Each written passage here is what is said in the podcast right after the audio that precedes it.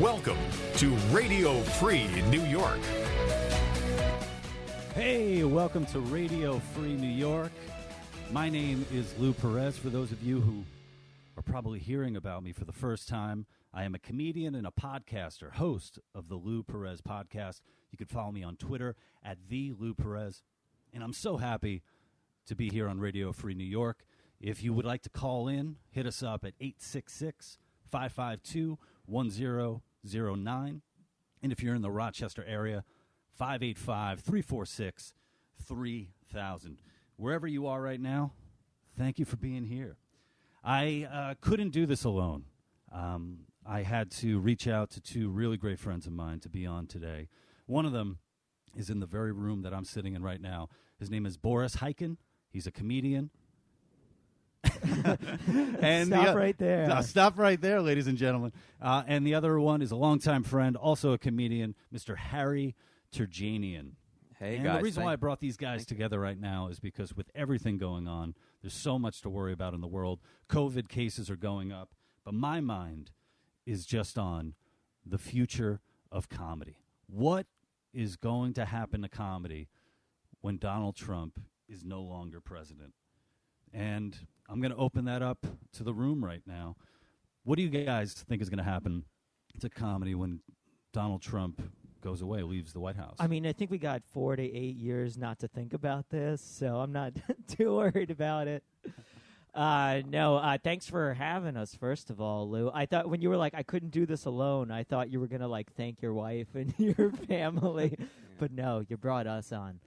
Um, It's a good call, I say. Yeah. Yeah, we'll, we'll do a better job on the radio than your newborn. I mean, Oh yeah, that kid. That kid. yeah, Uh, he could. He barely listens, very, let alone can speak. let alone comment on the uh, existential threat to comedy. v- from the existential threat to the country. No, um, I don't know. I think it'll be fine. I I'm a generally low worry person. I had my little anxiety symptoms during the height of the uh, COVID pandemic first setting, but I I don't know. I just think most things we learn from and we develop. Uh, ways to deal with and i think comedy's obviously got its hiccups but people are hungry i've been doing some shows throughout new york like your rooftop shows, your park shows, your backyard shows. Most of them have been super fun. One of them, someone called a noise complaint and a fire complaint because there was a fire pit in the backyard. Fireman came, told us she also called a noise complaint, and was like, "But you know what? I'm not trying to ruin a good time. You know, just put the fire pit out and like." You know, just a warning. Somebody might come, but it's not going to be me. I'm Well, not going to bother In you these guys. times, we now have the coolest firemen around. Harry, what do you uh, what do you think if you're looking at your crystal ball? What does the future Well- hold for comedy? Well, so here's here's the thing. When it comes to like political comedy, um, there's always this sort of. It's happened in the past. I remember it was a big deal when George W. Bush was president. So you know, the Daily Show was making a lot with it. Uh, late night shows were doing a lot of monologue jokes. And when he left, there was this sort of like, oh, what's going to happen to you guys, uh, political comedians especially? Like, what are you guys going to do now?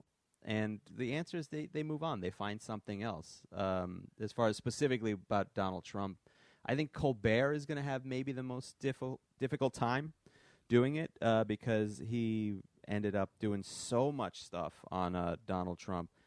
Uh, but we kind of make this mistake with comedians. We assume that because somebody has done quite a bit for a while, we assume they only have one speed. And I think uh, I think he he'll adjust and find something else. Plus, there's other political stuff that happens. You know, Obama was president for eight years, and on the left, these shows still had things to joke about. You know, not Bill policy still. so much. not, so policy much so much. policy. It, it really worked out for them that, that the Republican Party was still in existence. But with uh, with Colbert, I, I wonder if he's going to be sort of the Inspector Javert of comedy. And uh, th- that's right, ladies and gentlemen. I just made a Les Mis reference. And spoiler alert: uh, Javert, after he gets his man Jean Valjean, he has no other purpose in life, so he throws himself off a bridge. So I don't know. Wow. Uh, we should probably check So in on that what you're Stephen saying come Colbert's gonna do? What's that? Go ahead. That's what Colbert's going to do on his first show on January 21st. Yeah. off a bridge, the London Bridge specifically. Um, no, I don't know. I think it'll take adjustments because I do think that they have hired writing staffs that have been targeted towards a specific purpose. And I think Colbert's super talented. Colbert will pivot, and you know the rest of the hosts. Some of them, most of them might pivot, but I think it's going to take an, a reorg in, on a deeper level, probably to switch up either writing staff or, or producers and things like that, because I think that they've you know they it's not just a one pivot point they've like really sharpened their tools to aim at a very particular direction uh, or i don't know if sharpening their tools is maybe too much credit but they've they've like Well, they've on geared a it particular in direction. a certain direction, like you're They saying. what? They've geared it toward a certain direction, like yeah you were saying. for yeah. sure and i don't know i think they can pivot in the end but i don't think it's going to be that quick and easy of a thing Yeah, I wonder, you know, the whole idea of comedy, in, in particular political comedy, of speaking truth to power. And it's like, how do you speak truth to power when you're back in power? You know, you blame it on the senate assuming that the republicans hold on to it Yeah, I mean that's how it worked, you know, in the past uh, from both sides of it. You know, uh, even talk radio. I think conservative talk radio never does better than when like a Democrat is in the White House. So from them Mhm. it works, but from a comedy standpoint, there are always things that are happening. But it is is not going to be the same quantity for sure because Trump was it just as a president, regardless of your party affiliation, was a lot more involved in the media just Right. just via his Twitter account than anything else. So it's going to be you're right, it's going to be a bit of an adjustment. I think Colbert will have the toughest time because everybody else has a couple monologue jokes here and there, but they have other bits. Colbert really made his bones on Trump, and I think he'll be fine. But you're right; it's going to be a big adjustment. It's going to take some time to discover other bits, but he might end up discovering something interesting. I know when Conan left NBC, um, he made the decision when he went to TBS to not do anything that they had done at NBC and started from scratch. And he ended up creating some really good bits over there.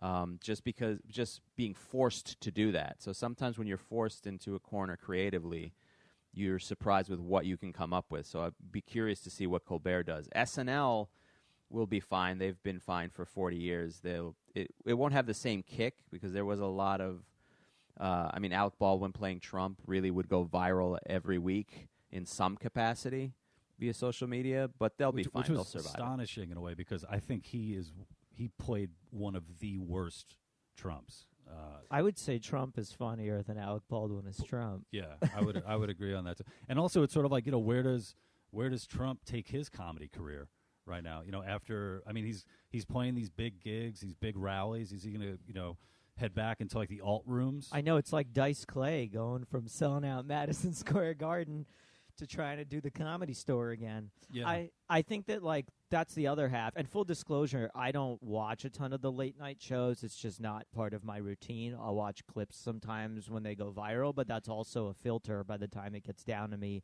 which ones I end up watching. But there is also the fact that like a lot of the content was built in with Trump. A lot of it is just funny clips of Trump, sometimes intentionally being funny, sometimes uh, you know, often unintentionally being funny. And then a very thin layer of commentary on top of that.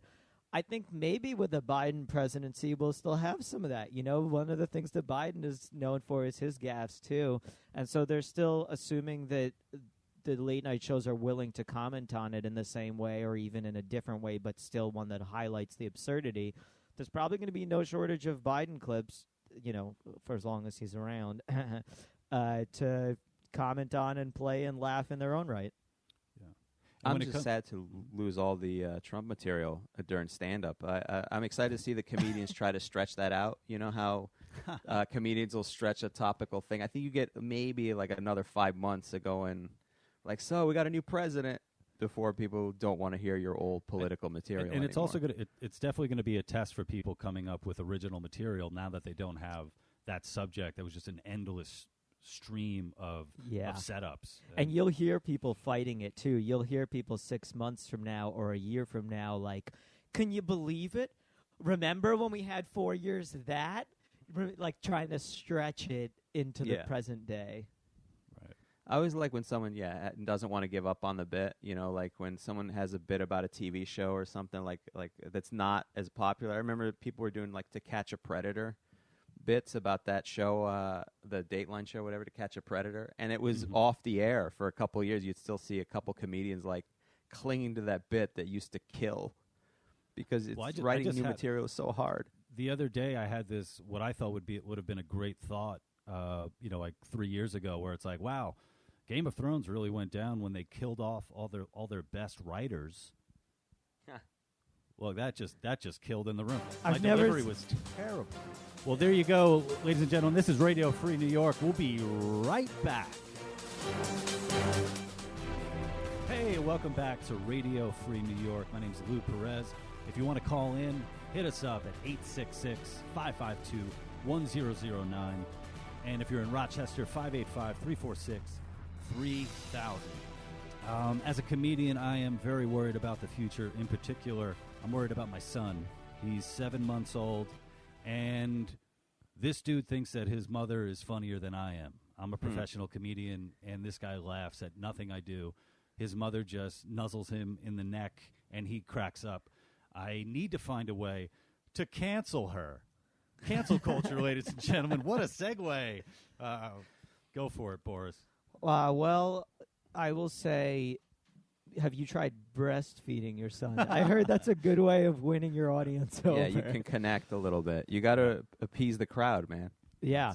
Uh, well, speaking of which, I mentioned earlier we'll plug our Twitters. Yeah, go for uh, it. Mine, I am a comedian and writer. It's at the Boris K. That's not the letter V. That's T H E. The Boris K. Harry, you want to plug yours? Uh, at Harry Terjanian is where all my information is, and you can listen to the podcast I do, Man School 202. Very cool. Are you afraid of cancellation, Harry? Uh, you know what? It, it's not so much cancellation because uh, I've done the ingenious thing of not becoming famous yet, so there's nothing you can cancel me sir. from. Um, there really you can't take a paycheck away that hasn't come yet. But I, uh, I like how I said it, by the way. Like your, your full title is Cancellation Harry. cancellation Harry. Oh, I yeah. can't that was the believe there kids isn't a show I was comedian hosting. yeah. I was teaching kids uh, how to get things that you don't like taken off the air. Um, it goes a long way. Well, the cancel it's not so much cancel culture for me, but there is definitely a shift in the last, you know, I've been doing stand up for more than a decade and you can see a shift in the audience and what they um, react to and they're definitely more sensitive than they used to be. Um, so y- the other night I saw somebody doing a bit where they were using a a slang for Asians, uh, but in character they were ma- kind of making fun of like Wait, old they doing racist an TV Asian shows. character?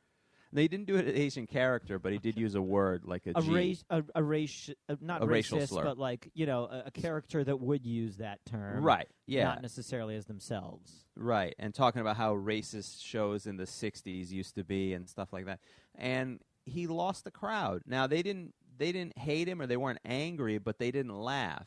Right. And the weird balance that you have to have as a comedian is, you know, you don't want to uh, censor yourself, but at the same time, your job is to get people Maybe to laugh. challenge them, Uh, but also Yeah. to challenge them a little bit to like not follow them, but have them follow you. Ideally, Yeah, exactly. And you want I- like I, to me, go for it. can I ask out of curiosity? Was this a show where the audience paid money to see the show?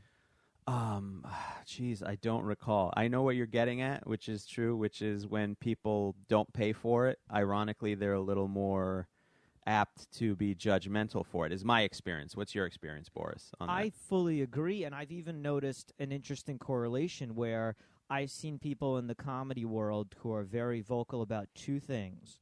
Uh, one of those things is the idea that, and I don't think this is a monolith, but one of those things is the idea that cancel culture is a little bit of a myth and that it's sort of an excuse for comics who, instead of writing, you know, interesting or clever material, just want to be mean, just want to be sexist or racist or misogynist.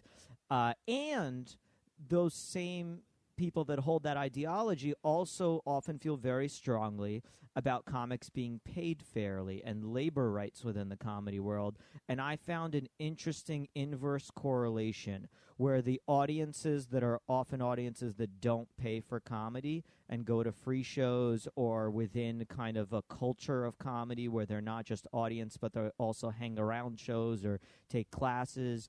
Those people are also very vocal about sensitivity within comedy and the inverse of people who go to clubs, people on the road who pay to see comics, who pay cover, who are just regular working folks that are there to have a good time, are also the ones that are the least sensitive, regardless of really any other details. It's too bad you guys can't see this, but Boris busted out a couple of Venn diagrams right now, beautifully, uh, beautifully written. I've got the charts, I've got the data, I've done the research. You know, I think some something too when it comes to to cancel culture you know, if I go to a restaurant and the waiter asks me how the food was, and I say, oh, it was a little salty, my goal isn't to get the waiter fired or the cook fired or the, the restaurant shut down. It's, hey, you know, I didn't enjoy this as much as I, as I would have liked to. Maybe next time you'll do a better job for me. But when it comes with cancel culture, I mean, people are basically saying, I don't want you to eat. I don't want you to be able to make a living. I'm going to, in, in some cases, I'm going to follow you around to wherever you're going live and do a, a, form of digital picketing of your show because I do not believe that you have the right anymore to. Or uh, physical to, picketing. Yeah, sometimes. or physical picketing to make a living in this. And I think that's just so. That's just so scary because I, I guess, grew up with the understanding hey, if I don't like something, I turn off the channel or switch the channel or I don't walk uh, away. Yeah, I walk away. The idea of making it so personal and wanting to like take down somebody, take you know, take them out and ruin their livelihood is something that I just think is is pretty scary, and we've seen real life examples of it. Uh, H- Harry, do you want to comment on that? Yeah, well, you know, I, am a fairly left leaning guy, um, but I, I've never been a fan of this idea of if you don't like something, that it shouldn't exist for other people. You know, if I don't like a soda, I just don't buy that soda. I don't go to the supermarket and demand that they take it off the shelves. It's by funny, the way, by root the beer way, is the least delicious soda. It's awful. And it's funny, by it, the wrong. way, that you proceed that with "I'm a left-leaning guy," as if those are juxtaposed. But that's a liberal they are value. At a lot of times, right? They, they are, are today, but classically, that's a liberal value. The right you know, to stand up for other people's rights to express themselves, even if you don't like it, the right for other people to go see a show, even if you don't like this artist or don't like the idea that they're performing. Those are classically liberal values. Those aren't really conservative values I've, at I've all. D- I've definitely noticed that that the people that I get along with so well, who are liberals, are sort of liberals from like the '90s in a way, like sort of having those those those exact values. And you know what it often comes down to? It's people who have a sense of humor too. It seems like that there's this thing like once you lose your sense of humor, then all of these really core values of free speech, of open inquiry, and all that seem to go away. They seem to be they seem to turn into sort of um, you know censors or grand inquisitors. Right. Well, I, I think it stems from uh, the youth movement in in the sense of what you're talking about is older liberals are a little more right. with it and understanding that you can get along with conservatives and things like that. I, I think it comes from a, a genuine place. They really want to make a lot of changes to the world, and I agree with a lot of those changes. I think there are issues of racism and sexism and homophobia and all that that that do need Which to be are addressed. All sponsors of this show. That's racism, right. Yes, sex, sexism and homophobia. Uh, we're going to give you a discount code, ten percent off all uh, uh, sexism, guys. If you just use the code Lou Perez, you can get ten percent off. But the thing that I think they try to cancel stuff because they have the most direct effect that way. They can actually have an effect immediately. Right. And they can feel like they're involved. So it's a weird situation because I do agree with where the movement comes from. I just don't agree with the methodology. And I don't know why, because society is broken, that we're trying to fix comedy. But mm-hmm. it's just the low hanging fruit that you can actually have a change with, and that's. Eh, but it, I think it also it's going to. It's a phase. It goes back and forth. It always kind of has. Uh, and it'll swing back the other way. I think where the it, the the noise is going to cancel itself out because the more people complain, there's nothing you can do that people don't complain about. Right. And I think that's going to wear itself out.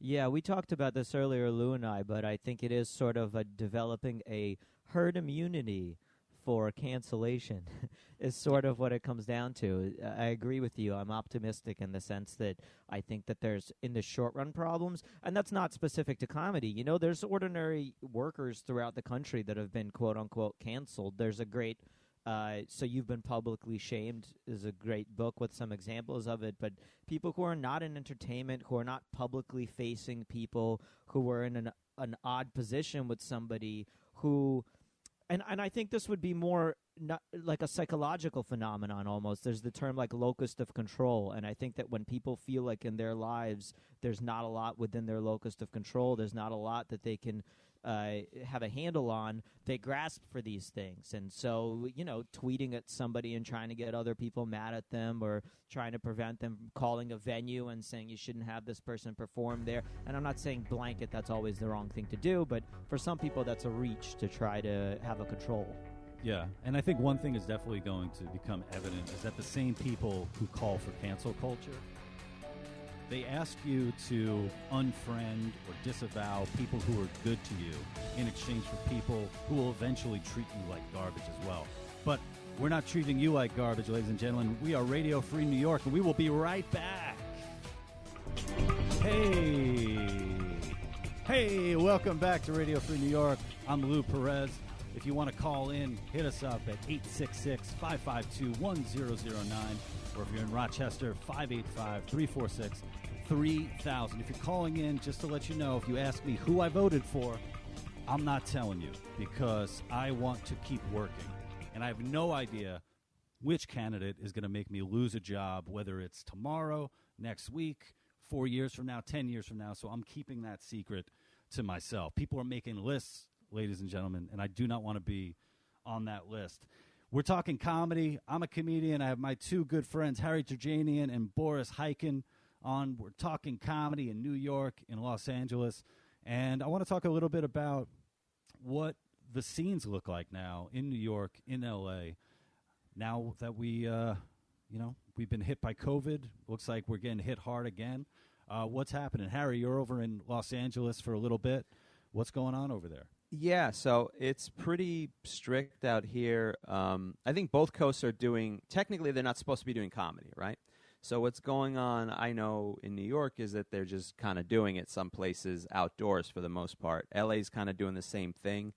A lot of the comedy clubs here are suffering because they're not allowed to run shows. I know one comedy club, the Ha Ha Comedy Club, that I performed at when I was here last time. They've had to go back to being a Mexican restaurant to survive. So they they reversed their sort of order. They're they had to get in some big screen TVs, so they have stuff the, for football. The comedians had to throw out all their material and learn how to cook. Yeah, it's very awkward because they are not skilled at all. If you know anything about comedians, they have zero skills other than comedy. So, and they're not and even all, that funny all the, when all they the serve Mexican you. comics are really upset that they're like being thrown in the back of a kitchen. Yeah, right. And the white ones' accents are very offensive. That they're they doing all of a sudden. Some of them they sound are. Italian. It's weird. Yeah, Hey, but the food you is want so good. burrito? Yeah, the food is so good, you tolerate it, but you're like you feel uncomfortable until the food gets there. It's a little awkward, but they're trying to survive any way they can. Um, I know that uh, I think Stand Up New York decided to do some shows out here. I did one. I went to one the other night, and it was an outdoor venue. And uh, technically, you're not allowed to do it. So officially, it was a protest. It was a protest against not allowing comedy clubs. But that didn't stop a lady who I never realized that uh, a Karen has a body position, like a posture. You could see somebody. you could see somebody has is an irritated attitude as they're walking towards the showroom. Uh, they were off the street and they were filming and started using the word slapped in the face was the term she used, which lets me know she has never been slapped in the face because it wasn't a slap in the face; it was just a comedy show. And Right. um, whenever you and bring s- up the the you know the the Karen you know sort of meme or or the the persona, I always think about you know sort of uh, uh, suburban mom haircuts. But Yeah. then I realize like suburban mom haircuts are basically the haircuts that emo kids used to have.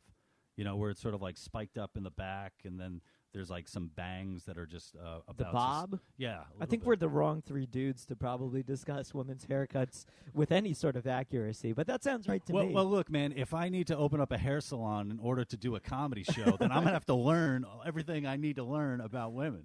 just pretending to cut hair while we perform, ruining everyone's Um, This head. lady absolutely had that haircut, by the way. So she Yeah. broke no stereotypes. I mean, the whole thing. But you know, they called the neighbors, and it was uh, they had to kind of take away the microphone halfway to, through the Oh, show wow.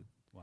to avoid, you know, like the the sound, the noise complaint. It's a public then- park. Is it a large space? No, it's an outdoor patio. Like in LA, a lot of these places already have outdoor seating right. because it's seasonal and they can in LA rather. I'm sorry, um, they have outdoor seating, so they have a space that they can use, but you're just legally not allowed to do it, which is very odd because I guess there's this theory that laughter is going to spread the virus a little bit more, which is I think what Cuomo was talking about. So for whatever reason, you're not allowed to do comedy shows no matter what. But I, I and I've done some on the East Coast. You can talk more about that, Boris. You've done more in New York than I have, but they're rooftops if you can find a good one. They're they're in public parks. I haven't done one of the park ones, but it feels awkward a little You, bit. you, thi- I've- you would think like in, in Los Angeles. I mean, one of the one of the great things about Los Angeles is that it's basically the same weather all year round. So if you had a parking lot where you could actually, you know, safely socially distance, um, you know, you know, uh, make it so that you spread the seats out. So if a real heavy hitter, like you know, say Bill Burr. Uh, comes in is going to make people laugh. Like they're further apart where their spit isn't going to, you know, hit one another. But it just seems like, man, what a uh, you, you have uh, you have the solution right in front of you. It's The like weather. just do it. You know, just do it. Yeah, I think in New York, from my experience, for starters, I'll say that people are hungry for it. I have done rooftop shows, I've done park shows, I did a backyard show the other night, and for the most part, everyone's very happy to be there. Everyone's very appreciative. The park shows, despite awkward, the first one I did in Central Park, I made a joke at the time because it was just after. I was like, wow, I'm so excited to be here, where Rick Moranis was recently assaulted. it was like blocks away from where he got punched in the face. And of all the things to happen in the park there, you know, comedy's not going to be the worst one. Uh, people are spread out for the most part now there's micro in the beginning some of the shows didn't have microphones which to me did not sound like a great time but now everyone's got a, a kind of a role going. They've got their equipment. Most of the time people don't get bothered. Like i said on the karen tip i did a backyard show in astoria and i watched this woman look out her window. It was a friday night at 9.30 p.m so I, I know for a fact because i literally looked at my watch and i was like oh are we bothering her?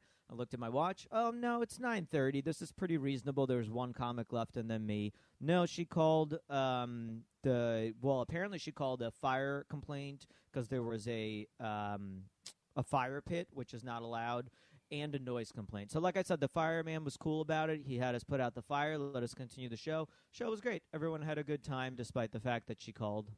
If you're out there uh, listening to Radio Free New York and you've been to a comedy show, why don't you call in and let us know how it went? 866 552 1009. Rochester, we need to hear from you.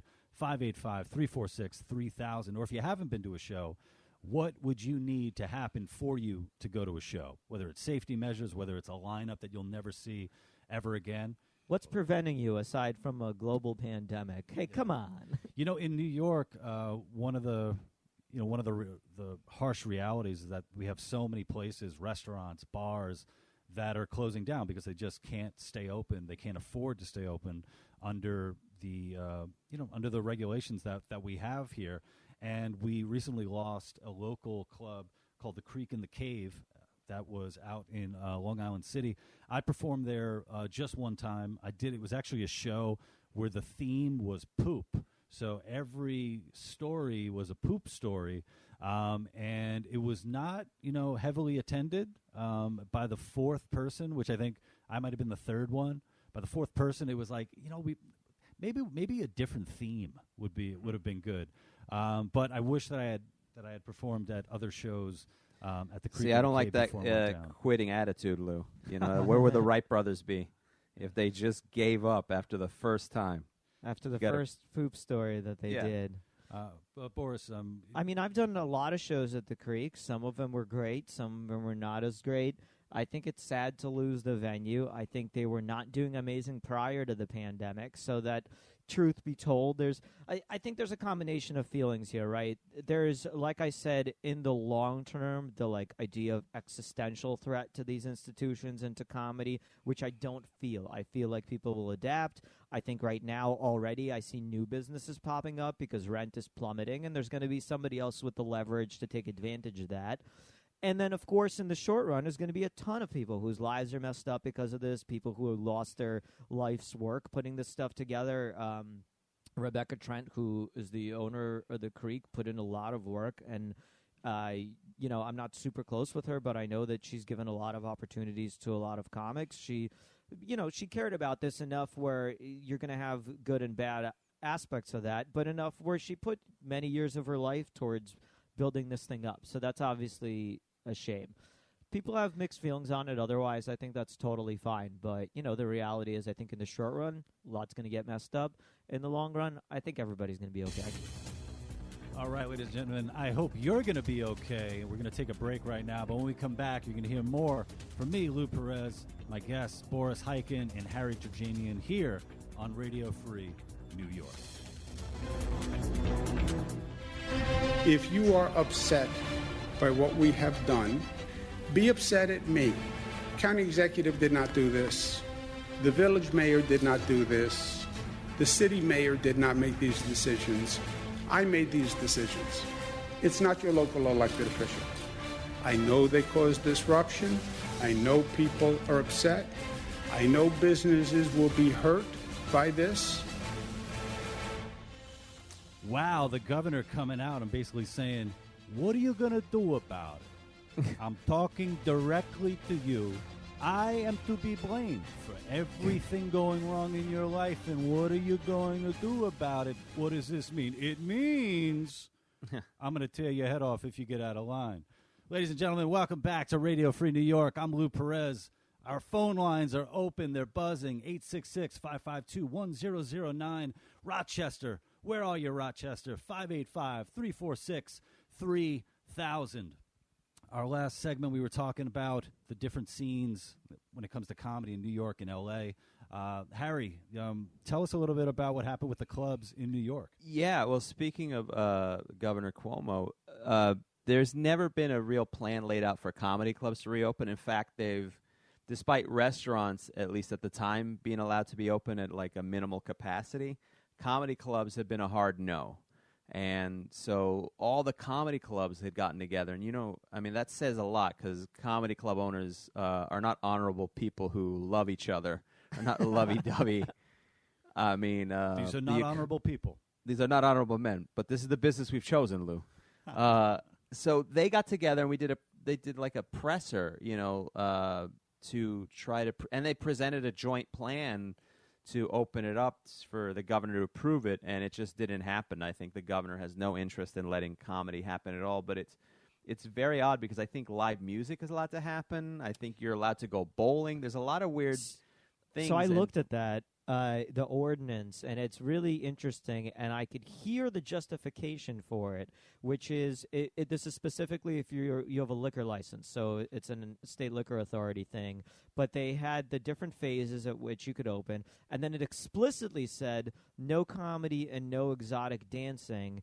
And music was specifically tied to the genre of music. You needed a license not just for music, but the specific genre of music at your venue. Which, if I play, uh, you know, devil's advocate here, I can see how you might say, okay, we're trying to limit the spread, and so if you're licensed for one DJ, it's not the same as having a 12-piece swing band blown through a bunch of horns in a restaurant. But uh. obviously, when you go to actually enforce that, you have a you know you, you have a bunch of people who are not necessarily the most competent people and maybe some that are, but you have a lot of levels now that are going towards walking around and enforcing these things for businesses that are already struggling. So, so, so those those ordinances had to do with the actual music makers themselves, not with the audience. Because I, I can see an argument being made where, look, you could be a DJ, but you cannot spin salsa because salsa makes people dance, and we don't want people on the dance floor and all that. So you're gonna have to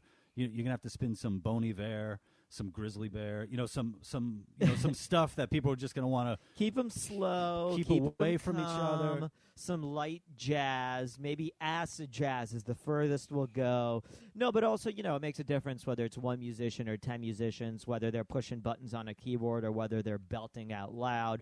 But again, I think it's very different when you uh, present that in an ideal fashion and then you actually try to implement it no over room, a complex no system. room for beatboxers. That's it. Too No. much spit. Too much spit hitting the mic. No, no room for beatboxers. Even though it's technically a one man band, you know, one person replacing. I got. I have a lot of reverence. They're hard workers. Wh- What about Well, the Soul Train line? Can we have a Soul Train line if everyone's six feet apart? I know it's going to be a very long line and you'll get very tired. It's going to wrap around the building. Yeah. Look, if people got online to vote, you know, so people can get online. It's a to- soul caravan at that Yeah. point. Ex- exactly. So I don't with, think it's uh, unreasonable. with um, it looks like a lot of places are are going to be locking down soon. I saw something about Chicago is going to be uh, having a lockdown. Um, you guys are two close friends of mine, so I wanted to get some of your recommendations. What can people be doing during the lockdown? What movies should they be watching? What documentaries? Uh, Boris, you were talking about the uh, documentary series on Netflix, Social Dilemma. What do you think about that? Uh, that was okay. I mean, I, I watched it. I think they presented the problem well, but I don't think they explored. They they spent a lot of time, almost too much time, telling you all the problems with social media, which uh, we kind of got the gist of it a little faster than they played it out through. And then they spent very little time at the end really dissecting their presented solution, which was, of course, regulate it, please, Mr. Government. Which, again, that, there could be arguments for it, but it was just a very not explored. They just presented it very simply, and I, I found that pretty disappointing. That obviously there's a lot of nuance to how you implement such a thing if you were to. There's a lot of ways to do it. There's a lot of aspects, whether it's in, you mentioned having an independent Oh yeah, third party do it, which to me is kind of, or you mentioned actually to me earlier. Well, well, well, yeah. Well, uh, so I, I haven't watched Social Dilemma, but I have read op eds in the past talking about either the government coming in and regulating social media platforms outright, or or or basically uh, the state creating its own social media site. And people put it as a way of look, that's the way you're going to keep the Nazis off. That's the way you're going to keep the alt right off. That's where you're going to keep all of these really terrible people off.